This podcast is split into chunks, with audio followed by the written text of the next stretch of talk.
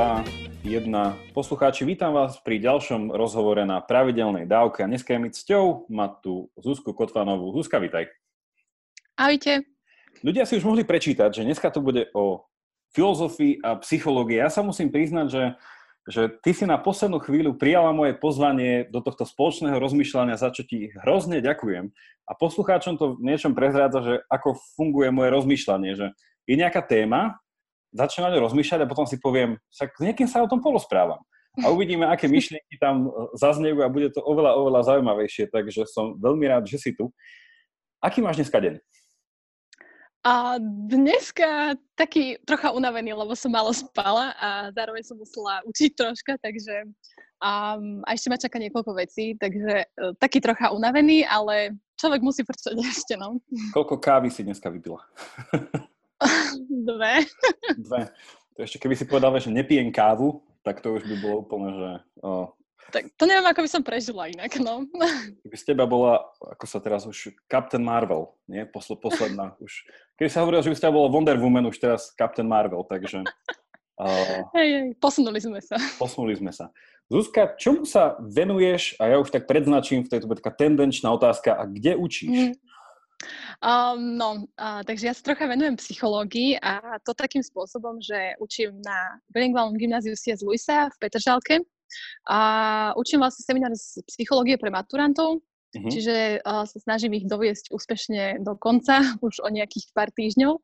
A zároveň učím ešte aj občianskú náuku, uh-huh. uh, lebo mám troška taký, akože, síce psychológia je taký môj primárny záujem, ale zároveň veľmi rada prepájam um, aj také veci, že nejak proste spoločenskú angažovanosť, občianstvo, výchova k občianstvu, čiže akoby, že ak by som sa mala nejako charakterizovať, tak je to, že v rámci možno môjho súčasného uh, povolania alebo profesie, tak je to, že snažím troška deckám tuto na škole ukázať jednak takú krásu psychológie, ale zároveň v rámci tej občianky aj, aj psychológie, ale aj proste možno nejakých iných odborov, ktoré sa týkajú uh, proste tej spoločnosti nejakým mm-hmm. spôsobom.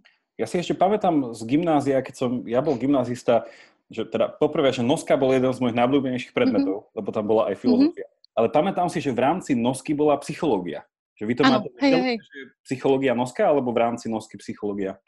Áno, ono vlastne dneska sa to volá, že občianská náuka, hej, že mm-hmm. volá sa to za našich čias ešte noska. Uh, noska.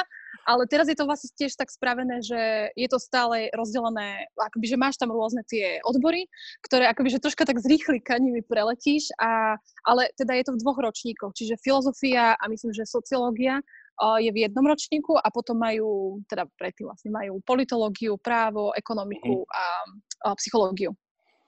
Teraz, ak nás počúvajú tvoji žiaci, tak takú podpásovú otázku dám, že, že čo by si bola rada, aby sa na, ak nič, tak jednu vec ktorú by si bola rada, aby sa tvoji študenti na hodinách psychológie naučili? Alebo si ju tak zobrali do svojho života?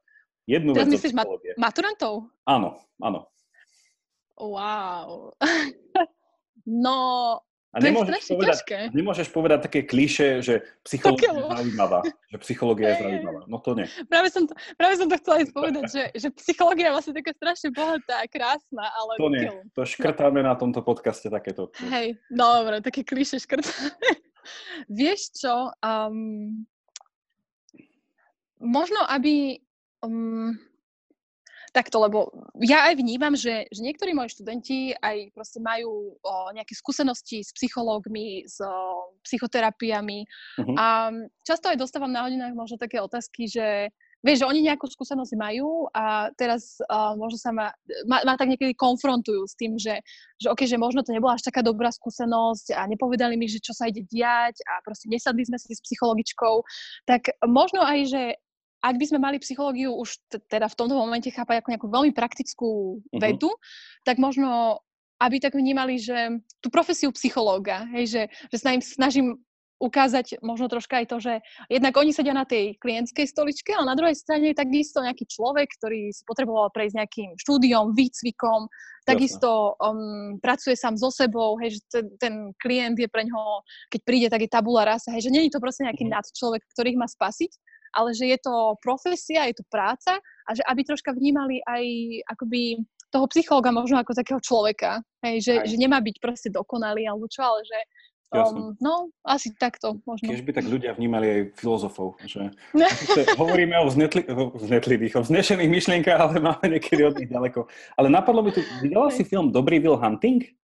Ešte stále nie, ale mám to ho je, To je pre mňa, že úplne, že ja som kedy si chcel študovať psychológiu, teraz mm-hmm. poslucháči sa dozvedia všeličo.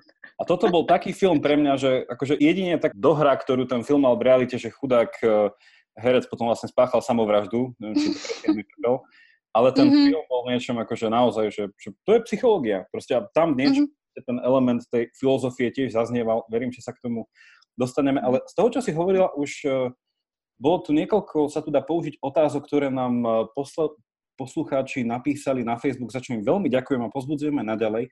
A jedna otázka, ktorá sa tu podsúva je, či už sme prekonali takéto štádium, že ísť k psychologovi na terapiu je nejaká stigma. Mm-hmm. Podľa mm. teba, že hovorila si, že študenti že majú s tým skúsenosť, že vnímaš to tak, že ešte stále je to také, že psychológovi, kde si bol u psychológa? Ty máš nejaké problémy? No, um, je, to, je to komplikovaná otázka, ale mm-hmm.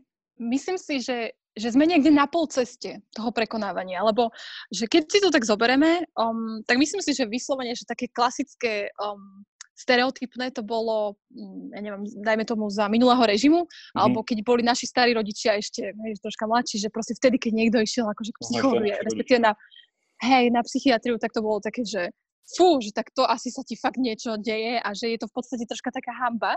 A čo si myslím, že je obrovská výhoda súčasnej doby, je, že sa to proste odstigmatizováva. Hej, to znamená, že, že keď ja poviem, že som bola u psychológa alebo že idem k terapeutovi, tak akoby, že stále na tom je troška také tej stigmy, že že by sa na mňa moja rodina alebo moji najbližší kamaráti asi pozreli tak, takým okom, mm-hmm. že počkaj, a že, že čo ti je, že to potrebuješ až psychologa na to, aby sa proste dal do poriadku.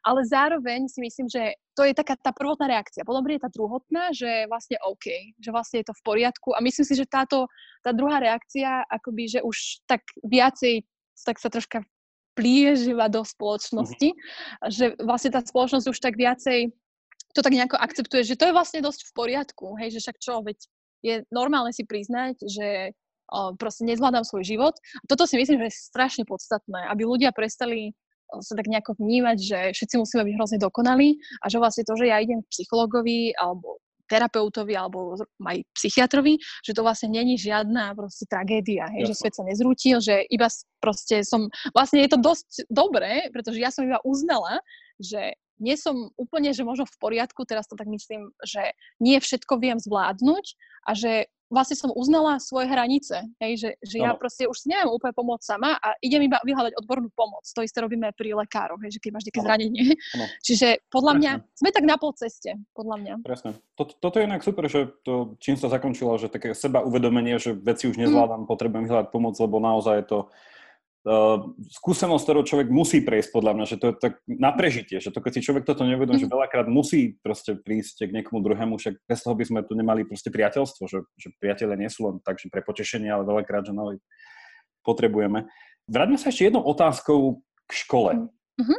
Otázka bola položená, že aká je filozofia vašej školy, ako sa pretavuje do jej chodu a fungovania v triedach? Povedal by si, mm-hmm. že mhm. vaša škola má nejaký špeciálny charakter, nejakú filozofiu, ktorá ju robí inou?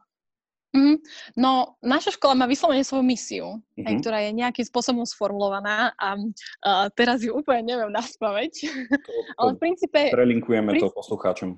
Hej, v princípe akoby, že v tej misii sa hovorí o tom, že akým spôsobom chceme viesť študentov a ako chceme, aby, aby akými chceme, aby boli ľuďmi. Hej, že chceme z nich troška takých zodpovedných ľudí, ktorí budú mať nejako záujem o spoločnosť a Um, zároveň um, je v tej misii školy spomenuté aj to, že škola sa snaží nejakým spôsobom fungovať na princípe kresťanských biblických hodnot. Uh-huh. Čiže akoby, že možno, že toto ju tak nejako odlišuje uh-huh. Od, o, neviem, možno iných škôl. Že proste vyslovene má nejaký statement, má svoju misiu, uh, ktorá, ja by som to teda označila ako filozofia uh-huh. školy, hej, že keď teda tá otázka bola tak položená.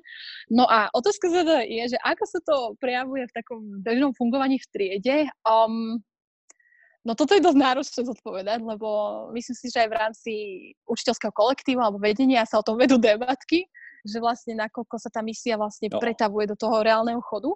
Ale uh, podľa mňa ja teda, mm, neviem, či úplne zodpoviem na tú otázku, ale že ja napríklad vnímam pri tých našich maturantoch, že to už sú proste také troška zrelšie osobnosti, hej, že mm-hmm. oni, raz som, raz som s nimi mala aj takú hodinu, keď som sa ich pýtala, že vlastne na čo tu študujú, hej, že, že vlastne čo, čo je pre nich pointou štúdia na, to na gymnáziu a že čo im to vlastne dáva, že akí študenti by z nich mali byť, keď uh, vyjdú túto školu. A v niečom som zachytila, že uh, reflektujú to, že tá škola sa snaží z nich vychovávať um, ľudí, ktorí si budú všímať svoje okolie a mhm. potreby mm-hmm. svojho okolia. My máme vlastne na škole aj taký koncept dobročinnosti, čo znamená, že každý študent musí povinne um, od, oddobrovoľničiť uh, 10 hodín za jeden školský rok a to nejakým spôsobom uh, tak, že musí pomáhať um, núdznym ľuďom, proste mm-hmm. rôznym organizáciám, ktorí pracujú s núdznymi ľuďmi. Čiže akoby, že myslím si, že špecifikom tejto školy je, že sa snaží uh, vychovávať ľudí, ktorí nebudú takí egocentrickí, mhm. individualistickí, mm-hmm. že ktorí proste budú mať troška také otvorené oči a budú vnímať tie potreby svojho okolia a budú schopní proste výjsť, prebrať tú zodpovednosť a nejakým spôsobom zareagovať. Príče to pekne nadvezuje na tú takú teraz, nehovorím, že novú tradíciu, ale na novo sa mm. uh, pretavujúcu do školského osnov tradíciu toho charakterového vzdelávania. Áno. Nie len to, že čo sa naučíš, ale kto si počas toho, ako sa to mm-hmm. učíš. Presne tak. K tomuto. Dostaneme sa trošku tej našej téme, tej psychológie a filozofie, ale zase takou otázkou, ktorá nie je k tomu priamo, ale verím, že sa nám tam podarí dostať. My obidvaja máme skúsenosť, keď sme pri tom dobrovoľničení, dobrovoľničením v jednej internetovej poradni pre teda mm-hmm. mladých, ale kto. Čiže neviem, či sme sa tam priamo my vtedy obišli my dvaja, ale viem, že obidvaja sme tam strávili, ja som tam bol rok necelý. Ja dva. Ty dva.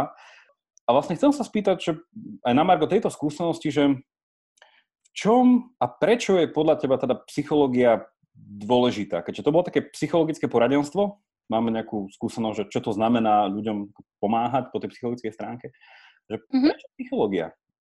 Že nestačila by napríklad, že filozofia iba, alebo ja neviem, že mm-hmm. byť dobrý manažér, alebo ja neviem, mm-hmm. že byť sčítaný v nejakých iných veciach, že, že prečo stále potrebujeme psychológiu? Mm-hmm.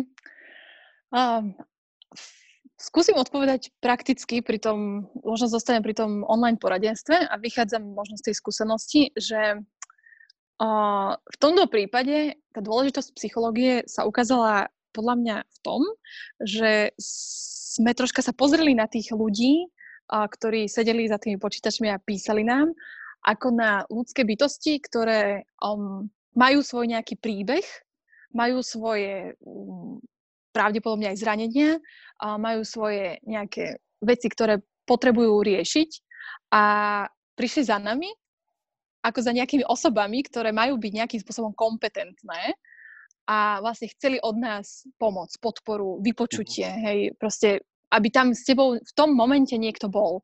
Že mhm. často podľa mňa z tej mojej skúsenosti ani možno nešlo až tak o to, že chceli nejaké instantné rady, aj keď aj to sa vyskytlo, ale zároveň možno oveľa dôležitejšie je to, že že ty prídeš a si v kontakte s niekým, kto ťa je ochotný počúvať. Uh-huh. A ak by ste si to teda preložili, že teda z toho internetového poradenstva do praktického, teda face to face, hej, že keď ideš klasicky psychologovi, tak možno mm, není ani tak dôležité, že ten psychológ by ti dal, ja neviem, uh, nové rady do života alebo ťa naučí nejakému novému fungovaniu, ale skôr možno, že je už len ten samotný zážitok toho, že ty proste ideš k nejakému človekovi, ktorý je schopný a ochotný ťa nejakým spôsobom vypočuť a zostať s tebou v tom tvojom príbehu. A mhm. proste, že venovať sa ti, otvoriť sa ti, počúvať ťa, lebo myslím si, že práve význam psychológie možno stúpa v posledných rokoch alebo v posledných desaťročiach skrz to, že ten život sa ohromne zrýchluje. Hej, že keď to tempo je proste pracovné alebo celkovo, mm-hmm. že mhm. tie nároky na človeka sa strašne zvyšujú a podľa mňa ľudia nemajú úplne, vieš, nemáš ani čas sa porozprávať s rodinou, že proste stále sa niekam ponáhľame a v tomto zmysle, že keď je tu pre teba niekto, komu sa fakt môžeš vyrozprávať a kto je ochotný ťa počúvať a s tebou možno prejsť aj tým takým bolavým údolím, ktoré proste v sebe skrývaš, tak podľa mňa to je že veľká vec, nie, že niečo takéto existuje, že vôbec máme tú možnosť, pretože proste hej, naši starí rodičia ju úplne nemali, alebo teda naši predkovia ju nemali, respektíve vtedy bola uh, možno naplňaná tá potreba iným spôsobom. Čiže myslím si, že ona vlastne, že ten rozmach veľký psychológie a toho, že um, že to, to psychologické povolanie sa tak veľmi masívne nejako rozšírilo za posledných pár desaťročí, tak vlastne to je iba reakcia na to, že aká je tá doba, hej, že čo si vyžaduje ten človek, aké má potreby. By som sa možno spýtal, lebo na jednej strane určite súhlasím s tým, že nejakým spôsobom sa zmenila doba, teda že mm-hmm. človek eh, tam má isté potreby, ktoré tá doba buď vytvorila, alebo nejako zvýraznila. Na druhej strane nemyslíš si, že niečo v tom novom, čo vzniklo, aj niečo, že zaniklo? Že napríklad, že tá funkcia, ktorú má terapeut, alebo proste mm-hmm. nejaký psycholog, ktorému prídeš na sedenie, že, že presne túto istú funkciu niekedy robil niekto iný. Že neviem, že sa porozprávala s priateľmi, s kamarátmi, s, s rodinou, proste so životným partnerom. Asi nemusela vyhľadávať toho psychológa alebo niečo také. Že nemáš pocit, mm-hmm. že aj na druhej strane, že nejakým spôsobom sú také nejaké, povedal som, že základné ľudské vzťahy, že oslabené a tým pádom mm-hmm. treba tú psychológiu tam do toho? Mm-hmm. Alebo čo je to milné?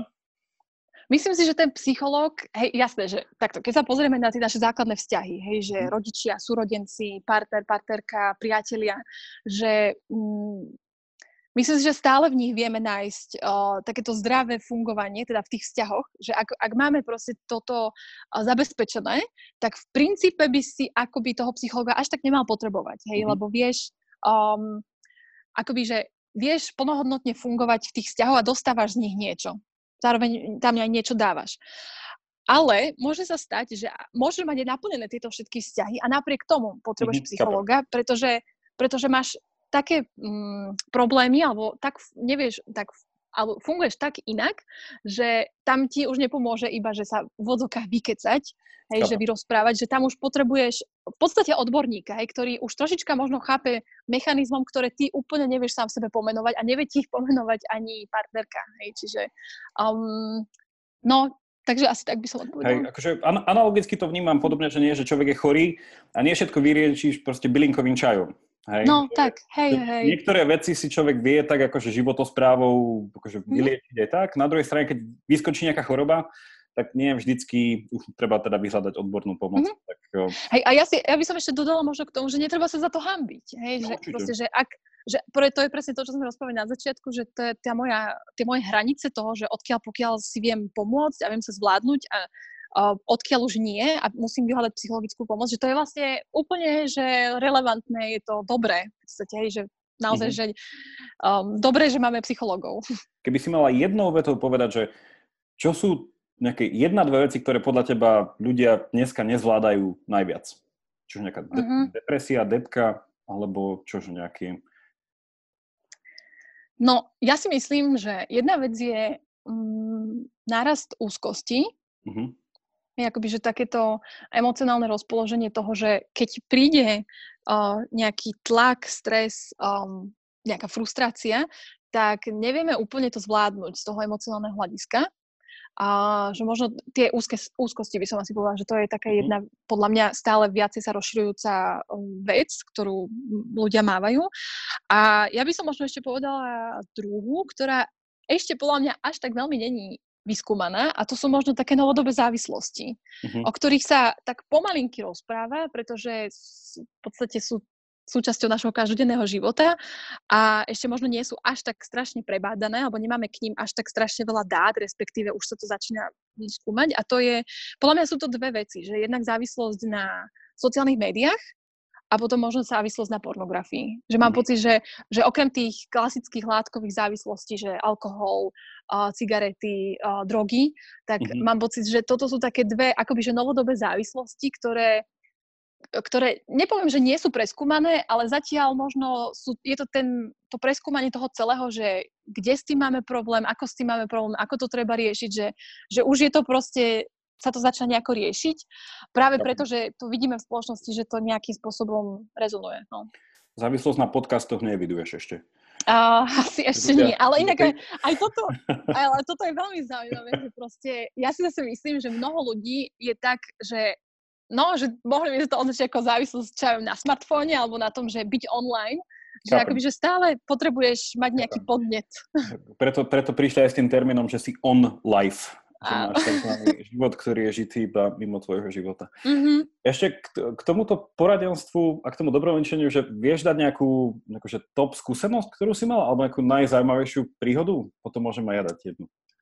Wow, no ja mám ale takú veľmi negatívnu. Uh, môžeme môže, takú? Môžeš aj negatívnu, jasne. No, ja si pamätám, že, že som si písala s chalanom, ktorý mal um, veľmi také suicidálne tendencie, alebo teda mm. nie, aj suicidálne, ale skôr um, bolo tam také veľmi farbisto opísané, ako sa seba poškodzoval.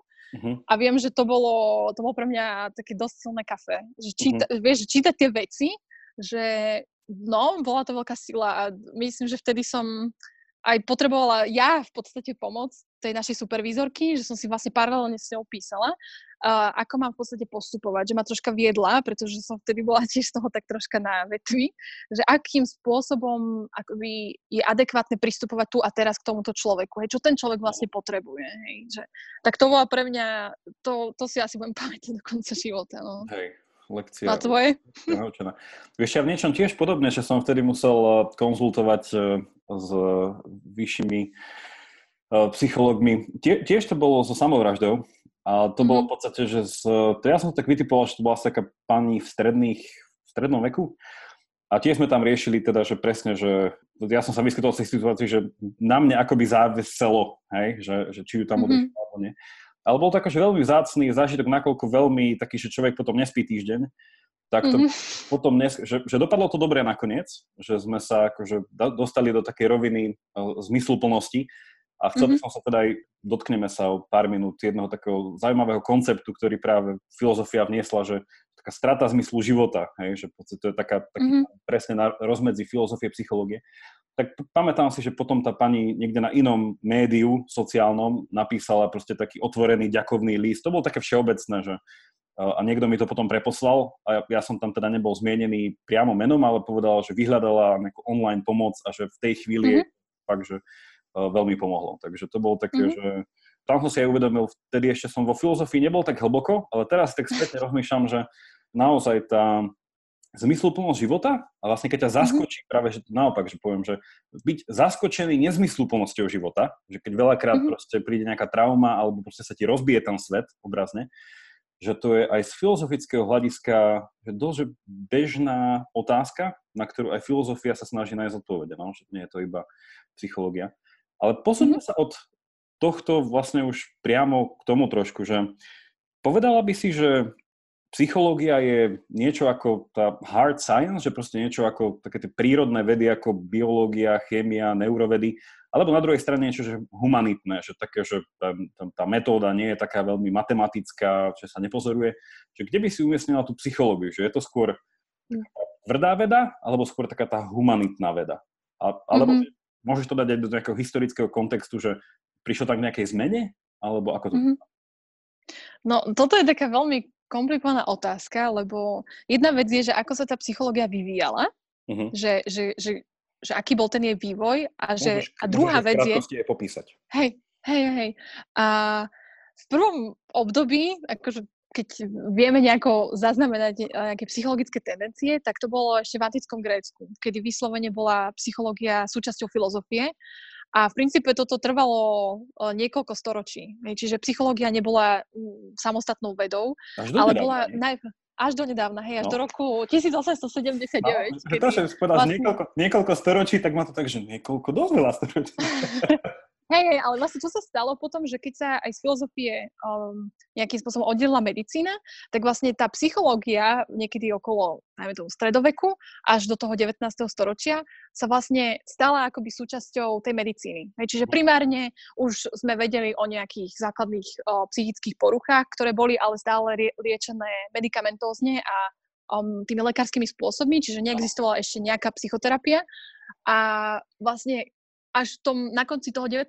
storočia prišlo k tomu, že v Nemecku bolo prvýkrát založené mm, samostatné psychologické laboratórium, čo vlastne vtedy znamenalo, že psychológia sa začala etablovať na svetových univerzitách, hej, čo vlastne je nejaký predpoklad preto, aby vznikla ako samostatná veda, čiže začnú začne mať svojich um, skúmateľov, bádateľov, ktorí ju nejakými metodami začnú skúmať. A vtedy sa vlastne vydelila na konci toho 19. storočia od tej medicíny.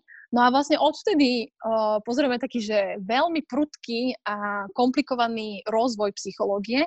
A čo je tam dôležité povedať je, že keď sa bavíme o psychológii, tak mm, je veľmi ťažké uchopiť vlastne ten samotný pojem, pretože psychológia má rôzne odvetvia, um, rôzny, vytvárali sa rôzne školy, ktoré sa pozerali na toho človeka rôznymi spôsobmi.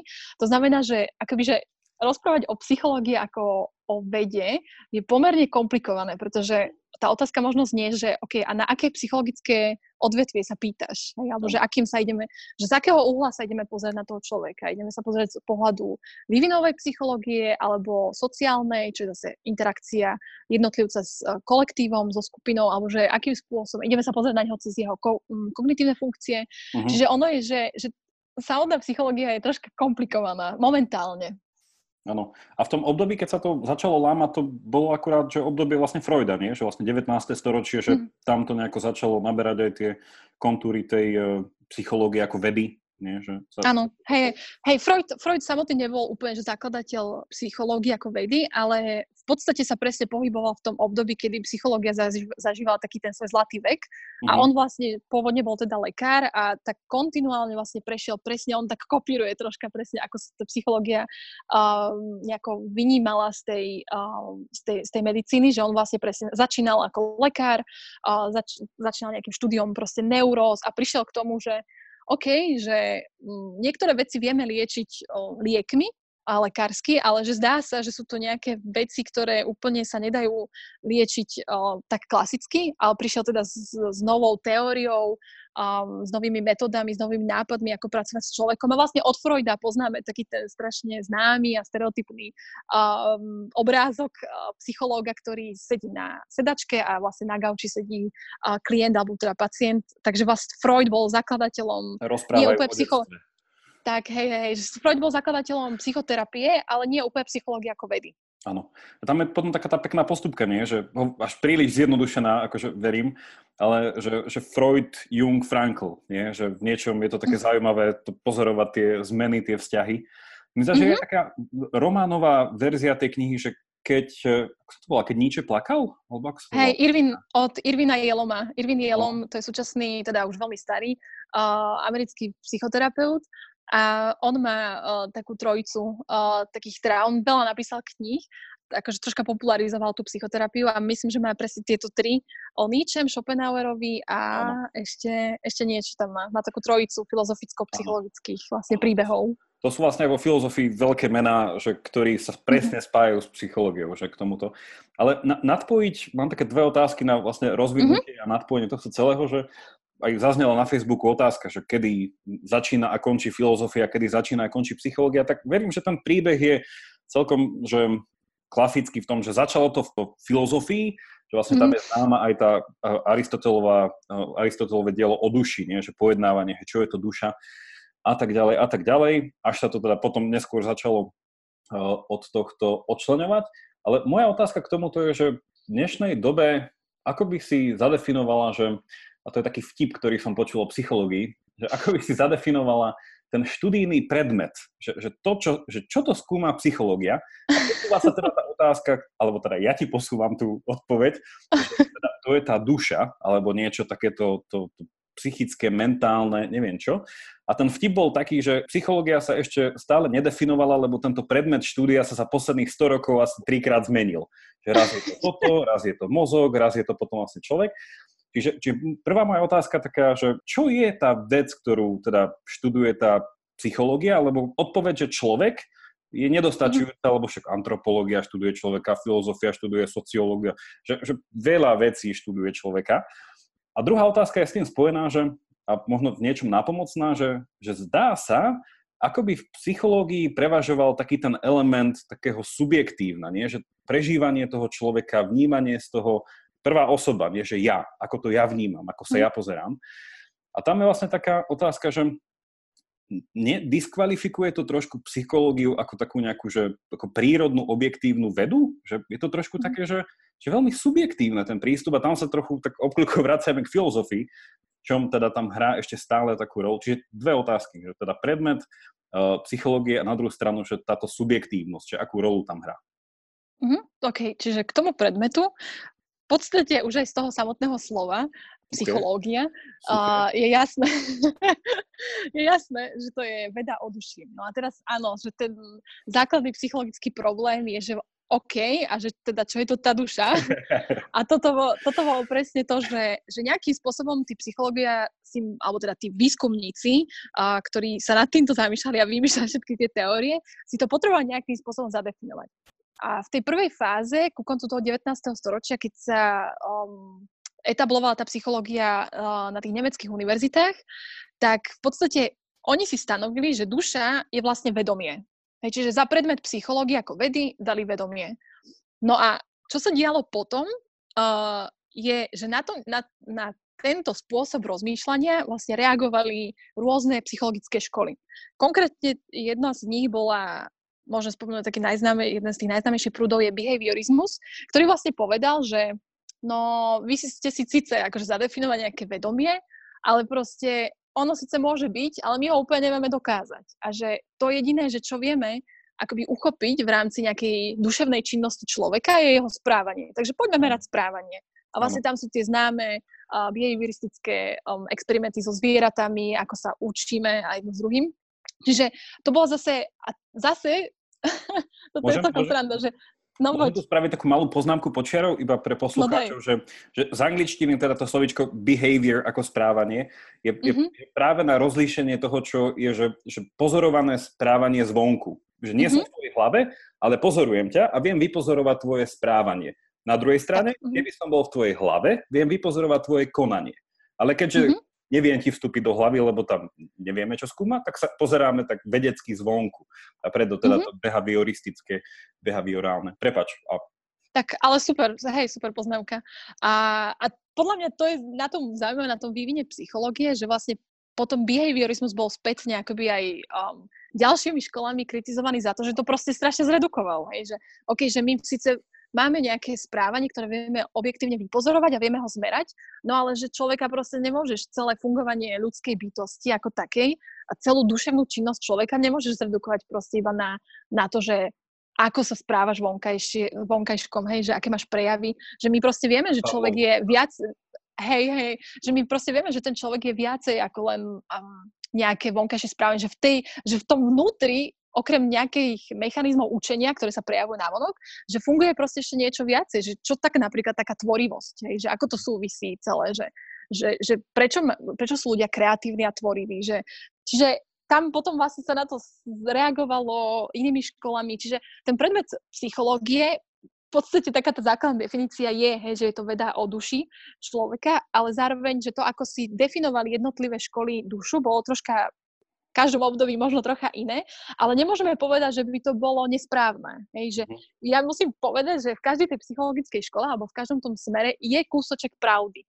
Len mm, ako by vždy prišli nejaké školy, ktoré povedali, že aha, tak títo síce niečo zistili, ale že bolo to troška nedostatočné, tak my ešte k tomu pridávame toto a toto. Takže toľko asi možno k tomu, k tomu predmetu tej duše. Mm-hmm. Ak to teda možno takto stačí, alebo teda... Budem mať, budem mať potom k tomu ešte jednu podotázku, ale môžeme sa ešte k tej subjektivite na chvíľku mm-hmm. vyjadriť. No a k tej subjektivite, ono to je, to je presne taký ten um, spor, že teda, že či tá psychológia je skôr akože tá prírodná veda, alebo možno tá patrí medzi tie humanitné. A keďže tá celá veda je proste strašne komplikovaná, tak, uh, alebo teda tá, ten vývoj tej vedy bol komplikovaný, tak treba povedať, že um, približne v 60. rokoch prišiel jeden taký zlom, kedy istá skupina psychológov, alebo teda tých výskumníkov povedala, že, že my tu síce máme nejakú vedu o duši, ktorú voláme o psychológiu, hej, a proste už sme zažili aj Freuda, zažili sme ten nejaký behaviorizmus, že vyvinuli sa tu rôzne školy a rôzne prúdy, ale zároveň, že všetky tieto prúdy, alebo takmer všetky, pristupovali k človeku ako k, um, že skúmali ho tak, ako keby sme skúmali uh, prírodu. Uh-huh. Hej, ale že, a začali upozorňovať na to, že no moment, že, ale že človek není úplne, um, je to síce živočích, ale zároveň akože je to troška viacej ako len uh, nejaký živočích z tej rady císavcov a že asi vieme, že, že je to troška komplexnejšia bytosť že preto by sme ho mali aj komplexnejšie skúmať. Hej, že nestačí človeka vyskúmať iba tak, že mu dáš nejaký dotazník a že ti vypluje nejaké proste dáta, ktoré vieš štatisticky proste ne, nejako um, vyhodnotiť a vie ti, teraz, že vieš toho človeka uložiť do nejakej škatulky a kategórie, ale zároveň napríklad sa začali používať viacej rozhovory. Uh-huh. teda, ak sa bavíme teraz vyslovene o výskumnej, uh, o psychológii ako vedení, nie teraz o terapii, ale že uh, tá metóda interview, hej, že proste, že ty robíš výskum na základe toho, že robíš kvalitatívne interview s, so svojím účastníkom výskumu, je strašne také mm, kontroverzné, pretože mhm. áno, že ten vedec, keď interpretuje to, čo hovoril ten človek, tak to môže byť strašne subjektívne, ale zároveň um, aj toto už je poriešené, hej, že, že je tam zabezpečená mm-hmm. aspoň približne nejaká objektivita a nejakými metodami inými, ale zároveň prečo títo výskumníci v tých, od tých 60 rokov toto začali tvrdiť, je, alebo teda prinášať iné metódy, a je práve kvôli tomu, že oni vlastne upozornili, že na to, že tak moment, že síce toho človeka, akože áno, máme nejaké správanie, ktoré vieme nejako odmerať, ale že ne, neredukujme toho človeka iba na toto. Hej, že ten človek je oveľa bohatší, žije v nejakom kontexte a v nejakej spoločnosti, napríklad aj v nejakom národe. Hej, že akým spôsobom sme e, zatiaľ, hej, teda do tých 60 rokov toto nejako za, mm, akože nejako to zahrnuli do toho poznávania človeka. Ja to teda vnímam takto, hej, že, že tá subjektivita v psychológii, že aj tá výpoveď o sebe že keď um, človek rozpráva o sebe a to má psychológ, akože z toho má vypozorovať, že nejaké základné charakteristiky ľudskej duše, mm-hmm. no tak to není, není to úplne od veci. Vieš, že, že vlastne, že to je, lebo presne to je človek, že človek je komplexný, zložitý, um, tie procesy, ktoré sa v ňom dejú, sú um, niekedy strašne komplikované, hej, že potrebuješ sa k ním dostať takou akože troška inou metodou ako len nejakými um, metodami, ktoré používajú prírodné, prírodné vedy. Áno, toto je inak veľmi zaujímavé aj vzhľadom na filozofiu, že už mm-hmm. bol na pravidelnej dávke spomenutý viackrát. Ludwig Wittgenstein, on mal také známe, také kontroverzné tvrdenie ohľadne toho, že my ťažko sa vieme, ťažko, ťažko je pochopiť zrozumiteľne to, keď druhý človek interpretuje svoju skúsenosť bolesti, ktorú má. Hej, mm-hmm. Lebo vlastne, že bolesť, ktorú prežíva on, vyjadruje slovami, ktoré má naučené proste v, v spoločnosti, ktorej žije. A tá otázka bola taká, že, že nakoľko, alebo inak, že, že ako môžeme zaručiť, že mu rozumieme. A tá odpoveď taká, mm-hmm. že no, nakoľko sa do toho vieme vžiť, že aj my sme mali podobnú bolesť. Ale stále je to mm-hmm. taký silný predpoklad, že, že chápem ho, lebo viem asi, čo hovorí, a viem, čo hovorí, pretože si viem, ako to cíti, že asi ako to. No ale keby sme išli potom, že z nejakých, že bolesť nejaká že fyzická do nejakej akože, psychologickej bolesti, tak je veľmi ťažké, teda on to teda tak jazykovo analyzoval, že garantovať zmysluplnosť pochopenia toho, čo druhý človek hovorí, keď hovorí o svojom vnútornom nejakom psychickom stave. A to je teda, že to nie je napovedanie, že psychológia nemá zmysel, ale že tam mm-hmm. je mhm. veľká výzva, ako s týmto pracovať. Hej? Že, a tam sú mm-hmm. tie filozofické predpoklady tohto uh, celého, čo tam, čo tam vstupujú. A tam sa teda aj Wittgenstein vrátil v niečom a teda chcel by som túto časť zakončiť ešte raz takou otázkou o duši, že vlastne, že, že čo mm-hmm. je to mhm. tá duša a vlastne, že zvláštne na tom to, a teda páči sa mi to, že, že stále je toto v niečom, ten predmet štúdia psychológie, lebo že v niečom to je však nakoľko sú konflikty medzi filozofmi a psychológmi. To je taká filozofická otázka par excellence, čo je to duša. Uh, mm-hmm. Keďže to vyšlo z psychológie, či pardon, vyšlo z, z filozofie, doteraz na to filozofia nemá odpoveď, ktorá by bola nejaká konsenzuálna, že stále to mm-hmm. radikalizuje. A to ani nemusíme ísť do tej sféry, že či duša existuje, že už len čisto o tom, že čo to znamená, keby mala existovať. Ale teda moja otázka na teba je, a teda nechcem asi tu straviť veľa, veľa času, že v súčasnom stave, možno nejaký status quo, alebo ten druh filozofie, pardon, psychológie, ktorý tebe sa pozdáva, že, že ako pracuje s definíciou duše. Že je to nejaké že sebavedomie, mysel, je to nejaký, nejaká kombinácia ľudí, alebo je to proste nejaká mozgová činnosť. Lebo nechcem ísť do vysvetlenia, ale napríklad, že Ludwig Wittgenstein by dal takú úplne že, uh, kurióznu odpoveď, že je to ľudská forma. A čo to mhm. je, to poslucháčom niekedy priniesiem ďalšie ďalky. Ale dal na to takú veľmi radikálnu odpoveď, že čo to je ľudská duša. A nie vždy mm-hmm. sa to ľuďom páči. Ako, ako ju rozumieš ty? Myslím si, že dušu vieme podľa mňa charakterizovať cez jej prejavy, jej nejaké činnosti. Hej? Že, že vieme, že to je nejaká entita, ktorá sa nejakým spôsobom prejavuje. A že to, ako sa prejavuje, môžeme nazvať že duševné činnosti. Uh-huh. A tie môžu byť, aj tie sú rôznorodé. Hej? Že už od takého samotného myslenia, uh-huh. alebo zapamätávania si, uh, schopnosti pozornosti, um, až po také veci ako schopnosť empatie, um, schopnosť držať sa nejakých, uh, nejakej morálky, uh, schopnosť tvoriť vzťahy, hej, že ľúbiť napríklad, um, dávať lásku, príjmať lásku, akokoľvek to klišovi to znie, ale že schopnosť, neviem, tvoriť priateľstva, hej, nejaké hlbšie vzťahy, uh, schopnosť um, vnímať, cítiť nejaké emócie, um, že podľa mňa toto všetko by sme mohli pomenovať ako nejaké duševné činnosti, prejavy duše, ktoré podľa mňa aspoň z toho môjho uhla pohľadu, z tej, neviem, ak to mám teda nejako uchopiť, tak by som to asi uchopila takto.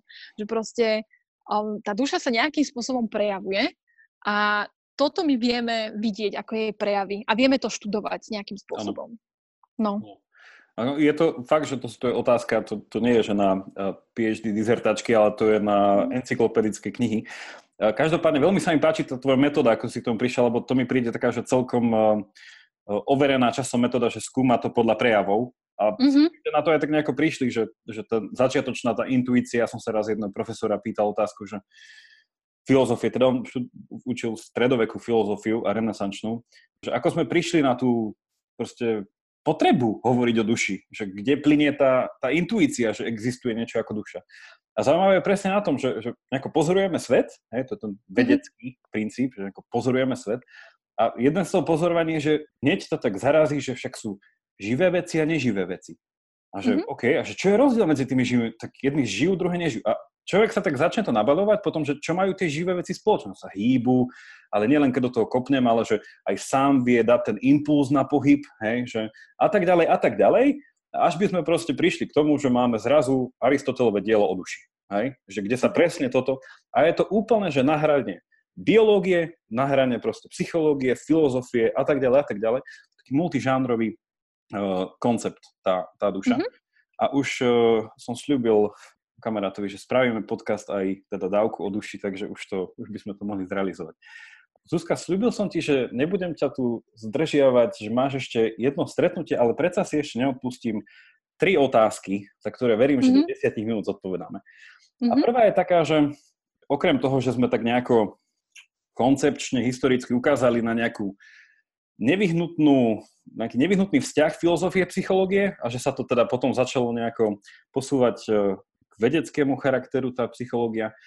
Ale každopádne, že pre mňa, a zaujímalo by ma teda, že čo si možno o tom myslíš, po prípade povedať pár vetami poslucháčom o tom, že jeden z tých druhov terapie, ktorý sa dneska poskytuje, ja som si to našiel pred našim rozhovorom na stránke britskej štátnej zdravotnej poisťovne nejakú krátku definíciu, má to tam v ponuke druhu terapie.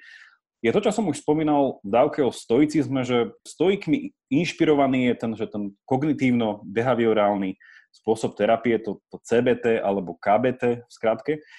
A že čo to je? Jedno, dvoma vetami. Ja o tom viem tak, že, že minimálne čo do že z tej psychologickej stránky, ale minimálne z tej, z tej filozofickej sa to často pripisuje, že teda jednému stojkovi, ktorý sa volal Epictetus, o ktorom sa hovorí, že bol ešte študentom Sokrata, teda Platón nebol jediný študent Sokrata, a že sa to tak často vysvetľuje, že je to terapia založená na tej sokratovskej metóde toho dopytovania, že sa vlastne toho tvojho pacienta pýtaš a vlastne, že mhm. prostredcom otázok odhaľujete niečo, čo sa tam nazýva v tom CBT a opravom prosím ťa, že také mechanizmy, ktoré fungujú proste nejako, že sa vedia zacykliť.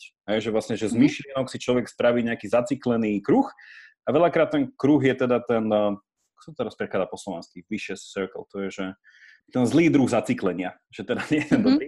A že vy z toho, teda podľa tejto terapie a vlastne to, to, to sokratovské, že proste Sokrates ako ten oved, jednoducho je, že toho človeka naruší tú štruktúru a vložiť mu nejakú myšlienku, ktorá zrazu s tým nekorešponduje. A proste to mm-hmm. snažiť sa to nejako znútra naštepiť a tým teda, že kognitívno-behaviorálna, že začať tým kognitívnym, poukázať na tú nejakú myšlienku, ktorá sa potom inak prejaví do, v tom správaní. Ale neviem, že či som to úplne že správne, že počula si o tom? Alebo že registruješ hej, hej. no, on, áno, že v súčasnosti je to veľmi taký rozšírený a obľúbený druh terapie a práve kvôli tomu, že je veľmi, veľmi efektívny a pomerne taký, akože, no, efektívny a kvázi má, máš tam také rýchle výsledky uh-huh. a, a to je presne kvôli tomu, a podľa mňa si to veľmi dobre vysvetlil, že v princípe ide o to, že máš tam spojenú tú kogníciu uh-huh. a to z nejaké správanie, hej, a to, keď si to rozložíme na drobné, tak to vlastne znamená, že všetko to, čo robíme, naše návyky, akýmkoľvek spôsobom fungujeme, nejakým spôsobom súvisí s tým, že ako premýšľame, hej, aké máš, nazvime to, že vzorce premýšľania, ako proste premýšľaš o sebe, o druhých a o svete. Čiže máme tu dve zložky. Hej. Je nejaké pozorovateľné správanie, akým, proste, akým spôsobom fungujeme bežne v živote, plus máme nejaké naše myšlienky, naše predstavy o tom, ako fungujeme. No a pointou tejto terapie je vlastne to, že presne, že preskúm v prvom, v prvom rade, akoby, že ten psychológ, um, ako tomu ja rozumiem, že preskúmava s tým klientom tie jeho vzorce premýšľania. Hej? Čiže to znamená, že akým spôsobom, ja neviem, um, typický príklad na um, kognitívne behaviorálnu terapiu je, že odstránenie fóbií. Mm-hmm. Hej? Mhm. Čiže že to je úplne že asi top, uh, čo sa rieši v, um, kognitívne behaviorálnej terapii. To znamená, že ja najprv s tým klientom preskúmam, že vlastne prečo sa toho bojí, hej, že čo, čo tam všetko za tým je, aké sú tam a prečo je vlastne ten strach s tým spojený s konkrétnym predmetom, objektom, hocičím. A a tým, že vlastne preskúmame v prvom rade tie, um, tie vzorce premyšľania, tak ich postupne nejakým spôsobom ideme korigovať. Následkom čoho je, že korigujeme aj správanie. Hej, to znamená, že, že vyslovene je to zamerané na, nejaký, na nejaké zmenu našich zvykov, návykov, ktoré nám spôsobujú veľké ťažkosti v bežnom fungovaní. Čiže tak by som to asi povedala. To si vlastne poslucháčom ponúkla aj ďalšiu krásnu štandardnú definíciu. Čo je to filozofia? Filozofia je ustavičné dopytovanie sa na otázku prečo. Prečo? Že to vedie naozaj až eh, k filozofickým, eh, k filozofickým záverom v tomto. Eh, druhá otázka, ale ktorú si myslím, že už môžeme šťastie vynechať s tým, že počas prípravy na tento rozhovor som si uvedomil, že s nej spravím určite samostatnú dávku. A chcel som poslucháčom priniesť trošku uh, také prieniku psychológie a filozofie cez tú osobu dánskeho filozofa z 19. storočia Serena Kierkegaarda, ale jediné to, čo podotknem a môžeš na to zareagovať pár vetami, je, že vlastne, že on, ak sa nemýlim, ale verím, že sa nemýlim, prišiel prvý s popísaním tej skúsenosti, ktorú nazývame, že úzkosť, on tým svojim dánskym mm-hmm. slovom ten angst, ktorý sa teda v angličtine neprekladá ako úzkosť, ale používa sa angst. A to je v podstate že veľmi zaujímavé s tým, že on sa pokladá za prvého z tých filozofov tej existencialistickej školy a tá úzkosť sa presne navezuje potom na také termíny ako nezmyselnosť, absurdnosť, potom je čo také, že e, tiež zúfalstvo a ako s týmto všetkým pracovať. Že, že v niečom je tam veľký akože vplyv filozofie do tohto celého, ale prinesiem to poslucháčom e, niekedy v budúcnosti a chcel by som sa, ak nemáš k tomuto nejakú poznámku, dostať ešte k poslednej otázke. Ja by som možno iba uh, tak nadviazala, že my poznáme Viktora Frankla, tej mm-hmm. oblasti psychológie, ktorý v podstate sa radí do toho existenciálneho prúdu v rámci psychológie. A mm, pre mňa osobne taká jeho výnimočnosť číva práve v tom, že on akoby na rozdiel teda od Freuda, ktorý bol veľmi zameraný na tú pudovú stránku človeka, tak vlastne Frankl akoby uznal tie existenciálne potreby človeka. Hej, to potrebu nejakej seba transcendencie a to, že vlastne to není úplná blbosť, hej, že ne, nepatrí to nejakému náboženstvu, alebo teda nepatrí to iba náboženstvu, ale že je to vlastne integrálnou súčasťou ľudských potrieb. Hej, že človek nemá iba nejakú potrebu uh, jesť a rozmnožovať sa, ale zároveň, že toto patrí nejakým spôsobom medzi tie jeho základné potreby, um, potreba zmyslu, hej, že tá jeho, um, ten jeho prístup sa volá aj logoterapia, teda, teda mm-hmm. terapia cez zmysel. A, čiže ja iba tak, tak prepojím, hej, že vlastne v rámci psychológie poznáme ten existenciálny prúd. A ja, ja iba odra, teda zabijem tento smeč tým, že vo filozofie teda do tejto školy toho existencializmu sa okrem Kierkegaarda radia aj určite niektorí posluchači poznajú, že Sartre alebo Heidegger alebo celá tá nemecká škola, Nietzsche je tam známy príklad a je taký hlavný vplyv na dnešnú dobu, keďže to je proste polovica 19. storočia, hlavne potom cez celé 20. storočie to išlo, tak vlastne, že to, čo dneska považujeme za jednu z tých hlavných hodnôt, a to je, že hodnota, že autentickosti, že mám to byť mm-hmm. autentický ja, to, čo robím, tak to je jedný z základných konceptov presne tohto prístupu, týchto existencialistov, že vlastne, a v niečom, to nie je úplne, že nový termín, že je taká diskusia o tom, že vlastne, že čo to vlastne znamená, ale teda ten preklad toho termínu je v niečom jednoduchý, že autentickosť neznamená nič iné ako prijať zodpovednosť. A pre mm-hmm. existencialistov by to bolo, že prijať zodpovednosť za vlastné bytie s riskom toho, že to bytie môže byť zdanlivo nezmyselné. A čo s ním potom spraviť? Mm. Čiže nehodiť ho cez palubu ako nejaký Faust, ale proste prijať ho a naprieč všetkému ho skúsiť nejako prekonať, hej, nejako transcendentne. No a pre ľudí ako Schopenhauer a spoločnosť to bolo hlavne, že prostredníctvom umenia, estetických zážitkov. Mm-hmm. byť autentický, tvorivý nejaký element spoločnosti. Posledná otázka, Zuzka, je veľmi jednoduchá a si myslím, že tak pekne to tak celé uzavrie. A hovorili sme o rôznych školách alebo nejakých týchto prúdoch v psychológii, o prepojení s filozofiou. Čo z tvojich štúdí, skúseností ako človeka, ktorý žije každý deň naplno a teda súčasne aj učí a pomáha druhým žiť naplno, ktorá je tvoja taká nejaká obľúbená táto psychologická škola alebo nejaký prístup k psychológii? To je strašne komplikovaná otázka, lebo ja aj už počas štúdia psychológie, ale aj teraz, keď sa k tomu spätne vraciam, keď to učím svojich študentov a musím si to proste na novo načítavať, tak zistujem proste, že naozaj, že každá tá psychologická škola, každý ten smer, každý ten prúd sa pozerá na človeka jedinečne. Je, že mhm. vieš v tom vidieť taký kus pravdy, ale že čo mňa v takom poslednom období asi na novo zaujalo, je um, Jungov koncept archetypov, a teda mhm. jeho premyšľanie nad um, teda tá, táto, táto celá jeho teória, lebo je to také veľmi zaujímavé. Um, v súčasnosti aj ten Jung je troška taký rozporuplný a mne sa aj trocha páči tá kontroverzia na tom celom, hej, že, že proste je to niečo, čo je také troška neuchopiteľné, abstraktnejšie, ale zároveň mám pocit, že on tou, tou svojou teóriou archetypov a kolektívneho nevedomia krásne človeka zasadil do takého širšieho kontextu. Hej, jednak historického, spoločenského, že nevnímal človeka ako iba čisto individuum, ale vnímal ho individuum v kontexte. Hej, a po, vlastne týmto celým konceptom akoby povedal, že no nemôžeš úplne človeka odrezať od tých jeho skúseností toho, že um, čoho je súčasťou, hej, je súčasťou ľudskej rasy a že čo to je ľudská rasa, že čo sú to za skúsenosti. A on teda krásne to rozpracoval aj skrz to, že my vidíme, že, že máme nejaké vzorce, um, ktoré vieme vidieť um, v tom fungovaní človeka naprieč našou históriou a to vlastne opísal v tých archetypoch. A um, Čiže akože pri tomto, keď som si tak znova, znova troška opakovala tie archetypy a tú, tú celú jeho teóriu, tak uh, som zostala v takom akože, úžase, že wow, že mm-hmm. pekné, aj keď musím povedať, že keď som to vysvetlila študentom, že to bolo veľmi náročné, lebo ten koncept samotný je troška taký abstraktný. Dá by si jednu skôr... vetu povedať, čo je archetyp? Archetyp je... Um, starý, je to starý, starý typ. Archetyp, uh, no jedno veto to je veľmi ťažko, ale je to nejaký prav, je, je to nejaký pravzorec, um, akoby, ktorý vieme odpozorovať uh, v, v ľudskej skúsenosti naprieč um, našim, celý, našou celou históriou, dejinami. To znamená, že napríklad typickým archetypom je matka.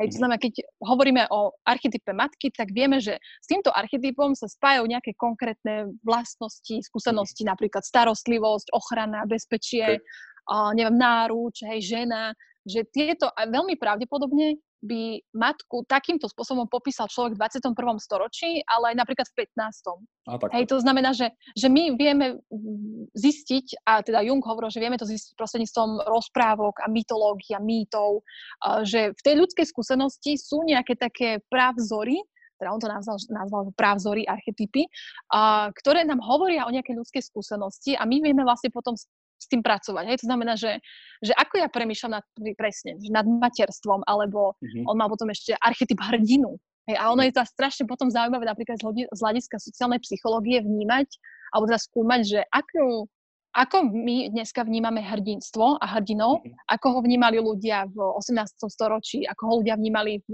prvom storočí, hej, že, že a, aké sú tam podobnosti, aké sú tam odlišnosti. A myslím si, že Jung troška toto akože troška tak nejako zahrnul. Čiže uvažoval nad človekom, nad e, bytosťou, nad dušou, ako nielen, že tu a teraz, ale zároveň aj pred tým a potom. Hej, že troška, mm-hmm. že, že spájal to s tou históriou. Čiže mňa zaujali tie, um, tie Jungové archetypy a možno ešte také dru- druhé, čo by som spomenula. Uh, Albert Bandura, ktorý nie je úplne nejakým strašne známym psychologom v rámci uh, nejakej laickej verejnosti, že Freud, Jung sú oveľa taký známejší, ale Albert Bandura je americký psycholog, um, ktorý teda venoval sa sociálnej psychológii a mňa teda v poslednom období sa venujem jeho konceptu, ktorý sa po anglicky volá, že self-efficacy, po slovensky to prekladá ako seba účinnosť a je to vlastne koncept, ktorý rozoberá to, že nakoľko človek verí vo vlastnú schopnosť. Hej, čiže že nakoľko ja verím, že mám na to, aby som bola dobrou učiteľkou hej, mm. a mhm. že to aj dosiahnem. A to je vlastne zaujímavé, že z hľadiska vlastne to, tej, toho psychického nastavenia alebo toho mentálneho fakt nastavenia, že vlastne aké máme presvedčenia o sebe, hej, že, že podceňujem sa, alebo proste skôr verím v tie vlastné sily a že som naozaj že dosť dobrá na vykonávanie mhm. tejto profesie. Čiže um, on tam veľmi pekne toto rozpracoval a dokonca hovorí o kolektívnej seba účinnosti. Čiže, a to je podľa mňa ešte takisto za veľmi zaujímavý koncept, že akým spôsobom vie skupina vnímať svoju um, svoju nejakú schopnosť niečo zmeniť, niečo urobiť. A toto je napríklad, podľa mňa veľmi pekne sa to dá ilustrovať na rôznych aktivistických skupinách, ktoré rôznym spôsobom sa snažia um, zmeniť nejaký, nejaké fungovanie spoločnosti alebo poukazujú na niečo. A podľa mňa toto, že keď si to zoberieme, že sa dá dokopy nejaká skupina nadšených ľudí, ktorí proste není im, jedno, ako funguje spoločnosť, a, a potom vlastne chcú aj niečo zmeniť, tak musia mať proste nejaké presvedčenie o tom, že jednak to má zmysel, to je za prvé, a za druhé aj, že vlastne oni sú naozaj že schopní spraviť tú zmenu. Čo je proste podľa mňa akože super vec, nie? že vlastne vieš no. mať nejaké také kolektívne presvedčenie o tom, že my to dáme. Čiže to sú teraz také, to, to je tento koncept seba účinnosti je niečo, čo mi teraz aktuálne tak rezonuje. Zuzka, ďakujem ti veľmi pekne, veľmi dobre sa nám rozpráva. Mohli by sme ešte ísť aspoň 3 ešte... hodiny a hej, hej, hej. poslucháčom teraz je veľmi ľúto, že už musíš ísť, ale dávam e, verejný prísľub, nakoľko je pravidelná dávka verejná, že ťa určite pozvem a dorozprávame sa, načneme ďalšie témy, hlavne z toho pohľadu, že ja mám s Jungom veľké problémy po filozofickej stránke, nakoľko mm-hmm. vidím jeho svetlé stránky, ale skôr mi to príde taký e, mysliteľ, s ktorým mám problém, čiže teším sa, že to bude trošku trieť viaceré tie, viaceré tie veci. Na teraz mm-hmm. by mhm. som ešte zakončil, ak by si mohla našim poslucháčom nechať na sebe nejaký kontakt, keby ich zaujímal nejaký e-mail, že dopýtať sa nejakú mm-hmm. otázku, alebo ako by ťa mohli priamo kontaktovať. Zuzana.kotvanová zavináč uh, bilgim.sk mm-hmm. Super, čiže poslucháči, ak by ste chceli viacej k tomuto počuť a mať ešte nejaké dovysvetlenia, poprípade nejaké otázky, určite kontaktujte. Zuzka, ja ti veľmi pekne ďakujem. S poslucháčmi sa počujem budúcu stredu a majte sa pekne. Ja som rada, že som tu mohla byť a ďakujem. Podobne. Ahoj Zuzka.